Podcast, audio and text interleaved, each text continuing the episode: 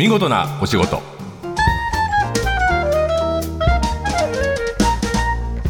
出版社マガジンハウスの編集者西田善太です。この時間は見事なお仕事。企業の中の人に直接お話を伺い見事な取り組みや新情報をお届けする番組です。この番組ではたくさんの言葉を集めています。先輩から言われた言葉本を読んで気になった言葉もしかしたら漫画に出てくる言葉かもしれませんが日々の支えになる見事な言葉を集めていますが今日の言葉はお金使わないと老けるわよ。えー、これはですねずいぶん昔なんですけどもう大名編集長と言われた、えー、人にですね、えー、ある女子編集者が言われていたんです。でもこの言葉がすごくあのとても忘れられなくてよく思い出すんですけど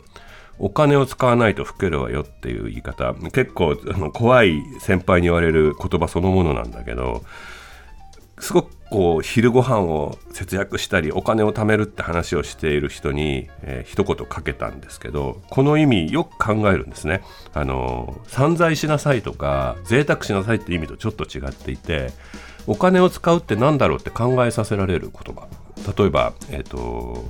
自分が何かを買う時に迷う探して迷ってで決断をしてそれを身につけるっていうその行為そのものが自分を大切にすることだって意味だと思うんです。でそれを忘れて人にどう見られるかも考えないでいると老けちゃうわよっていう編集者を育てるための言葉。僕はあの、えー、買う時はもうすごい散財をしちゃうタイプだけど、えー、お金使わないと老けるわよって言葉がいつも頭に残っています、えー、というわけで今日の見事なお言葉はお金使わないと老けるわよでした。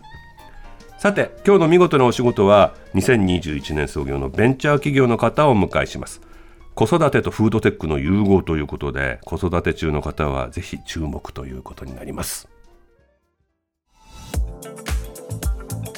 え今日は株式会社マチルダの福沢祐月さんをお呼びしています。よろしくお願いします。よろしくお願いします。祐月さんなんですね、はい、珍しいって言われます。四文字。四文字。です。祐月さん、はい、うん。はいえーと、マチルダという会社、えー、どんな会社でしょう？はいマチルダは日替わりの家庭料理をテイクアウト形式で提供しています。テイクアウトなんですね、はい、はいはいはい。えー、このマチルダって語源は、うんうんあのイギリスの児童文学の巨匠のロアルド・ダールさんが、はい、あのマチルダは小さな大天才っていう絵本を書いてるんですけどもごめんなさい僕読んだことない面白い本なんですか？すごく面白いです。ロアルド・ダールってあのチョコレート工場の秘密の人です、ね、チャーリーとチョコレート工場も書かれてますね。チャーリーとチョコレート工場ですね、はい、映画だと。この本であの書かれてる5歳の女の子マチルダちゃんっていう、ま、はいはい、あの女の子がいるんですけども、うん、まあ、彼女がすごくその自分のパワーをこう存分に発揮させながら、うん、もうたくましく人生をこう切り開いて生きていくわんぱくなわんぱくな力強いはい、本当に頭が良くて力強い女の子なんですじゃあつまりマチルダっていうのは、はい、お子さんの方に向いている会社なんですね。うん、まさにその通りです。フード、はい、フード食べ物のテイクアウトということなんだけど、はい、子どもたちに提供する食べ物と考えればいい。そうですね。具体的なサービスの流れを教えてください。マチルダは日替わりの家庭料理の夜ご飯を提供してます。大人も子供も楽しめる夜ご飯っていうコンセプトです。なるほど。オンラインなんですねこれ。はい、オンラインで事前に注文なんですけど、まあポイントは受け取りはオフラインなんですよ。ステーションって呼ばれるとこに受け取りに。取りにそうです。デリバリーじゃなくて。そうなんです。あえてあのそういった形式をとってますね。るほど。取りに行かなきゃいけない、はい、その取りに行くステーションっていうのはどういうところなんですか？まあ、今現在、うん、えっと、湾岸エリアを中心に6か所あるんですけれども、はい、5時から8時の間だけ出現する、まあ、ご飯の受け渡し場所っていう5時午後5時から、はい、でそこに注文した品が置いてある。そうです。もうすでに全部梱包された状態で置いてあるので、うんうん、お客様はもう10秒でパッと受け取れます。なるほど。あの、まあ、QR コードをかざしていただいてパッと受け取ります。とはいえ取りに行かなくてはならない、ねはい、そうです。この方式選んだ理由は？あのマチルダは、うん、こう子供たちがいかにご飯をもりもり食べてくれるかっていうところをすごく考えてサービス設計をしているんですけども、うん、子どもたちにとって実は味よりも一連の食体験の方が、えっと、もりもり食べるかどうかにかかってる？かかってるんですよね。例えばこう、うん保育園とか学校の給食でお友達と一緒に食べるとこう全部食べるとかファミレスのこうお子様ランチだといっぱい食べるとか。あ苦手な食材とか野菜とか人参だって食べちゃうのはそうですそうです。あとお母さんと一緒に作るのをお手伝いしたご飯はよく食べるとかまあ、そういったその一連の食体験が子どもたちにとってはもりもり食べるかどうかにとってすごく大事なんですね。なるほどなんか参加意識みたいのが大事そうですその夜ご飯にまず興味を持って参加するっていうことがすごく大事なのでその体験を作ろうって思った時にオフラインの場所っていうのはやっぱ不可欠になってきますね。じゃあちょっと全体取りに行くよご飯って言って一緒に出かけて、はい、まあ自転車で5分ぐらいのところに住んでいたら、うんうん、行ってほら受け取ってきてと。で、はい、例えば iPhone かなんかかざすような感じなんですか？そうです。あの、まあ、保育園とか習い事とかの帰りに親御さんと一緒に来る方が多いんですけども、ね。はいはい、まあ、事前注文してるのでその場で決済はなくって、まあ、QR コードをかざしていただいて受け取るんですけども、はい、そこも子どもたちが自分でやりたいとか、うんうんうん、お母さんお父さんちょっと離れた場所に待ってて自分でとことこ歩いてきて、受けお兄さんお姉さんから受け取ってはい、初めてのお使いみたいな感じで自分で受け取りたいとか。なるほどね、まあ、小さなことだけど、まあ、コミュニケーションが、はい、あのステーションのにはお兄さんお姉さんがいるわけですね。そうです。あ、じゃあ善太君また来たね みたいな。そうですそうです。大好きなハンバーグだよとか。そうです。うん、あの善太君今日はピーマンの肉詰めでピーマンあるけど食べられるかなとかっていうのを とかいうのがあるわけです、ね、そうです。そういう声かけをしてくれるので子どもたちにとってはまずその今日の夜ご飯に興味を持つきっかけにもなりますし、まあ食べるきっかけになるなと。オンラインの注文、そのマチルダにご飯を注文するっていうのは、例えば、えー、お母さんと子供一人とか、うんうん、お父さんお母さんと子供二人とか、はい、いろんなパターンがあるね、はい、いろんなパターンが大体一食どれぐらいの価格なんえっと、ファミリーセットとお一人セットがありまして、はい、ファミリーセットが大体、えっと、大人二人と子供一人ぐらいの量ですね、はい。はい、これで大体2300円前後ぐらいになってます。なるほど。でお一人セットはまあ大人一人分で、まあ、こちらは大体1000円ぐらいになってます、まああの買いに行ってもお店で食べたりする額よりリーズナブルだったりする、ね、そうですね。はいはい、の、まあ、お料理の特徴としてはお野菜が本当にたっぷり入ってまして、うん、お家にあるような調味料で優しめの味で作っているので、うん、大人の子供も安心して美味しく食べられる。このマチルダのメ、うん、人気メニューって何ですか？やっぱ子供たちに人気なのは、ハンバーグとか唐揚げとかなんですよね。うんうんまあ、ただマチルダは日替わりの家庭料理なので、うん、人気だからといってたくさん出したりあのはしないです。うんうんうん、やっぱこう給食みたいなもので、うん、自分が好きなこうご飯がばかりではないってことですね。そうなんです。自分の好きなご飯がこうたまに出てくると、はい、あ楽しみだな。来週のこの日楽しみだなってなりますし、うん、まあ逆に苦手なものが出てきては今日ひじきかみたいなのも含めてやっぱりそのご飯が楽しみになるっていうワクワクする食体験につながると思ってます。なるほど。家庭料理というふうにあの強調なさってる。そのはい、その意味は何なんだろう？えっと、町田が考える家庭料理の定義は、うん、とまず背景に人が見えることと日替わりの料理であることっていうのをすごく大事にしています。まず背景に人が見えると。そうですマチルダの食体験一連の食体験において、うん、もう至る所で関わってる人がいる関わってる人たちがお客様に見えるんですよね。例えばどういう人がご飯をえっと作っているのかそれはページに出てる。そうです、うんうん、あの毎日見た見た見た。あの作っている人って出てるよ4人ぐらいね。そうです、うん、で毎日のご飯にもメッセージカードっていうあの献立カードが入っておりまして、はい、まあ、そこに今日作ったあのシェフの方の写真とお名前が載っててすごい名前だよね。あのホームページでも思ったけど苔縄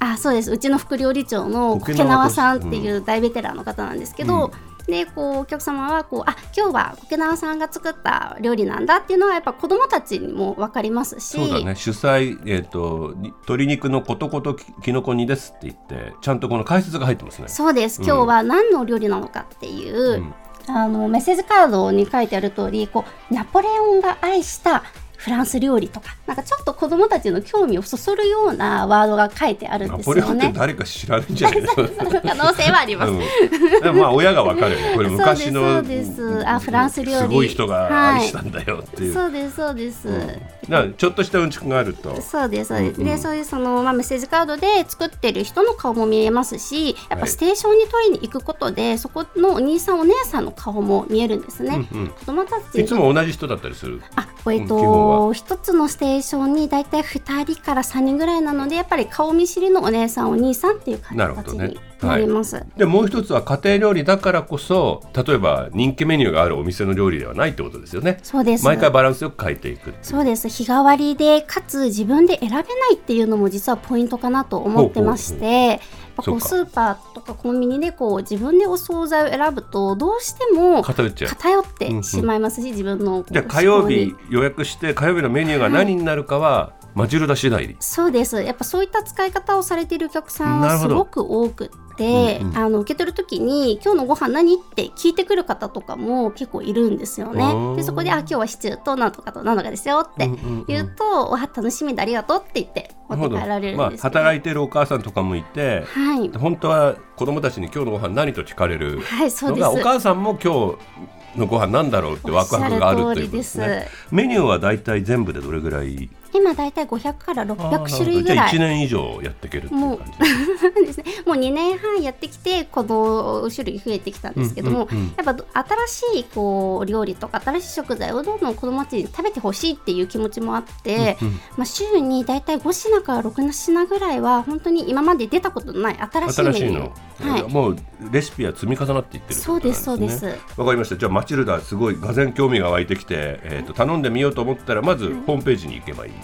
はい、はい、まずあのマチルダ家庭料理で検索していただくとホームページが出てくるので、はい、そこから LINE の登録をお願いします。なるほど。えっと基本的には事前注文事前決済なんですけども、はい、当日注文枠っていうのを毎日少し設けておりますのでなるほど、まあ、例えば何品は用意してあるから間に合えば間に合えばその当日7時にそう急に今日ご飯が欲しいとか急に今日、あのー、残業でっていう時にご利用いただければなるほどね。この湾岸エリアっていうのは子育て世帯が多いみたいな理由もあるんですかね？ありますね、うんうんうん、人口密度もすごく高いですし、はい、あの小さいお子様を育てている家庭が非常に多いです。新しい町なので、うん、なるほど、ね、まずはそこからスタートしてるんですけれども、うん、ただ、えーと、実は今町浦次の大きいキッチンを作ってまして、はい、そのキッチンができるとステーションをぐぐっと増やせるのでもう少しこう都内いろんなところに行きたいですし都内から出てあの全国津々浦々いろんな都市に出していきたいなと考えてます、うん、なんか僕側から見るとそのデリバリーに頼らないで取りに来させるっていうのはすごい面白いアイデアでね。いろいろ節約もできるし、値段も落とせるし、労力かけるんだけど、フードだと届いた時に人がいないともう一回戻したりしなきゃいけないって手続きも考えると、ここの割り切りがこのサービスの間ね割り切りというか決意がね。あの実はここ大きいポイントがもう一つありまして、はいはい、子育て世帯って夕方必ず外に一回出てるんですよ。なるほど。迎えに行ったり。そうなんです、うん、みんな何らかの迎えに行ったりしているので、うんうん、塾とかもあるしね。そうです、うん、むしろ家に届くデリバリー系のサービスですと子供って本当に時間が読めないので自分のタイミングであの帰りの動線上で受け取れるっていうのはすごく使い勝手が良いサービスだと思います、ね、ネットの便利さもあるけれど、はい、まあ、ある種ローカルビジネスみたいな面白さがくっついてきてる。そ,、まあ、そこはこれから広げるのには努力が必要ですけどね、はい、マチルダさんとしても、はい、今年は保育園や、まあ、東京メトロさんと連携して、まあ、サービスをこう作ったりとかもしているので、まあ、今後も社会のさまざまなこうステークホルダーと力を合わせて、まあ、子どもたちのこうエネルギーを発揮させられるような社会を作っていきたいなと思います。なるほど。え今日は株式会社マチルダ福沢祐月さんにお話を伺いました。ありがとうございました。ありがとうございました。放送の内容は番組ホームページで順次公開していきます。見事なお仕事また来週お会いしましょう